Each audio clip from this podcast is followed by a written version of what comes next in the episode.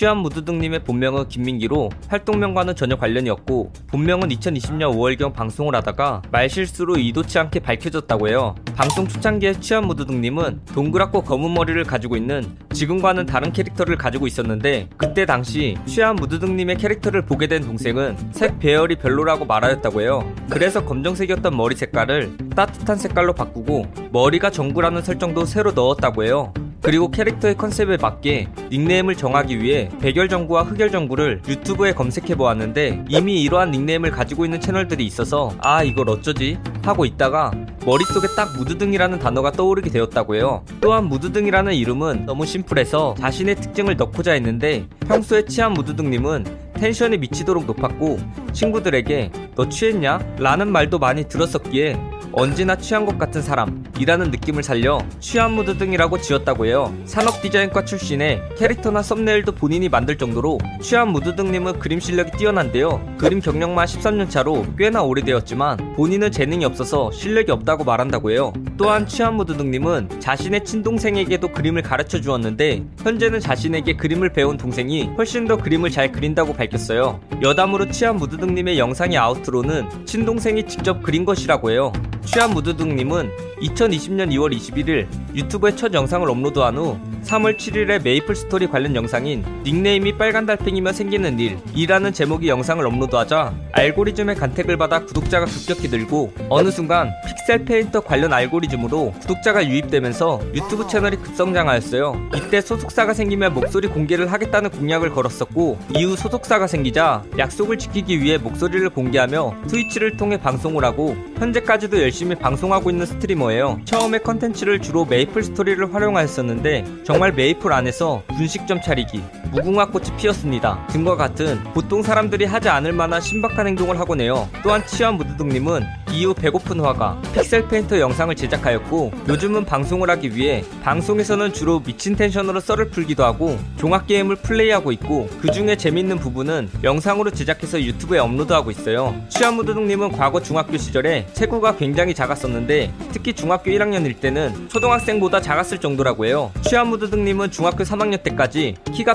155cm를 넘지 못해 일란성 쌍둥이인 동생에게 머리를 쓰다듬어주며 귀엽다라는 소리를 들었었다고 해요. 하지만 현재 취한 무드등님은 평균 이상의 키 178cm로 동생보다 1cm 더 크다고 알려져 있어요. 평소 영상 제작 쪽에 관심이 있었던 취한 무드등님은 1년 정도 유튜브와 편집을 독학하고 있던 와중 코로나 대유행으로 인해 알바 구하기가 힘들어져서 그냥 한번 유튜브에 전념해보자 하고 시작하게 되었다고 해요. 취한 무드등님은 채널 활동을 한 지 68일 만에 대표적인 MCN 소속사인 트레저 헌터에 들어갔는데요. 트레저 헌터에 들어가게 된 계기에 대해서 물어보자 취한 무드등님은 트레저 헌터가 가장 먼저 연락 연락을 주셨고 계약을 위해 미팅 자리를 갖게 되었는데 그때 제가 그 자리에 있던 콜라 한 캔을 다 마시자마자 트레저 헌터 관계자분이 바로 저에게 콜라 한 캔을 주시는 것을 보고 친절하다고 생각되어 들어갔다고 해요. 올해 유튜버와 방송을 시작하였고 시작한 지 얼마 되지 않은 취한 무드등님의 방송 목표는 모든 이가 힘들 때 보면서 웃고 즐길 수 있는 유튜브를 만들고 싶다고 해요. 여담으로 취한 무드등님 본인도 힘들 때 유튜브를 보면서 힘냈었던 기억이 있다고 밝혔어요. 취한 무드등님은 정말 특이하게도 자신이 남자임을 밝혔음에도 에도 불구하고 팬들이 누나,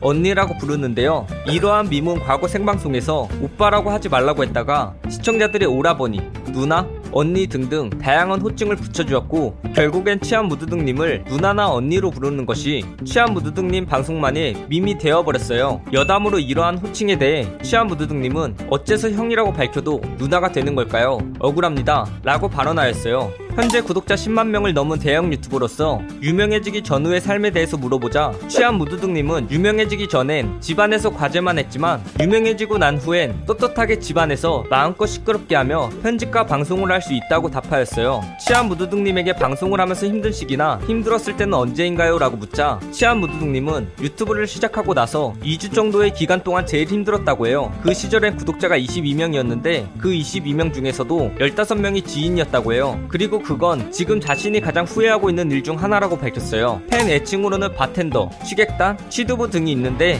취한 무드등님은 개인적으로 바텐더는 뒤에서 보고만 있는 느낌이라면 취객단은 같이 술을 마시면서 대화하는 기분이 들어서 취객단이 더 애착이 간다고 밝혔어요. 닉네임이 취한 무드등님답게 술도 굉장히 잘 마신다고 알려져 있는데요. 본인 피셜로는 주량이 소주 3병 이상이라고 해요. 취한 무드등님은 고등학교 시절에 별명이 민초킬러라고 불릴 정도로 대표적인 호불호 음식인 민트초코를 굉장히 좋아했었다고 해요. 하지만 지금은 그다지 좋아하지는 않지만 사주면 먹어볼 생각은 있다고 하네요. 여담으로 또 다른 호불호 음식인 파인애플 피자는 다음 생에도 좋아하지 않을 것 같다며 극 불호한다고 밝혔어요. 굉장히 특이하게도 취한 무드등님의 이상형은 본인의 눈앞에 날아오는 벌레를 죽이지도 손으로 잡지도 않고 어떻게든 창밖으로 날려보내고 뒤돌아보는 여성이라고 밝혔어요. 또한 외적인 부분으로 보자면 쇼컷이나 단발이 잘 어울리는 분이 이상형이라고 해요. 또한 본인보다 손이 예쁜 사람을 좋아한다고도 말했어요. 취한 무드등 님은 콜라를 좋아하기 전까진 대표적인 이온 음료인 포카리 스웨트를 좋아했었다고 해요. 게다가 취한 무드등님이 위궤양에 걸릴 당시에 즉시 그 자리에서 포카리 스웨트를 3병을 마실 정도로 좋아했었다고 밝혔어요. 평소 여러 영상과 커뮤니티에서 귀멸의 칼날을 언급할 정도로 애니메이션을 즐겨보는 취한 무드등님은 가장 좋아하는 애니메이션으로 유희왕을 꼽았어요. 실제로 초등학교 때부터 지금까지 관련 영상을 챙겨보거나 카드게임을 즐겨할 정도로 좋아한다고 밝혔어요. 취한 무드등님은 어릴 적부터 누군가를 껴안지 않으면 잠을 못 잔다고 해요. 어렸을 때는 동생을 껴안고 잤고 성인이 된 지금은 인형을 안고 잔다고 하네요. 어린 시절 전교 6등을 차지하고 전국 수학 학력 평가에서 수상한 경험이 있을 정도로 수학 관련 지능이 높았던 취한 무드등님은 학창 시절에 공부를 잘하지 않아서 수능 시험 때 수학을 12점 받게 되었다고 밝혔어요. 이 영상 내용은 일부분 인터넷에 기반한 자료들을 정리하여 만든 것이라 사실과 조금은 다른 내용이 있을 수 있어 그 점 양해 부탁드리겠습니다. 잘못된 내용이나 TMI 내용에 대하여 추가하실 내용이 있다면 댓글을 달아주시면 감사하겠습니다. 영상이 재밌었다면 구독과 좋아요 꾹 눌러주시고 오늘도 포비 하나로 되시길 바라겠습니다.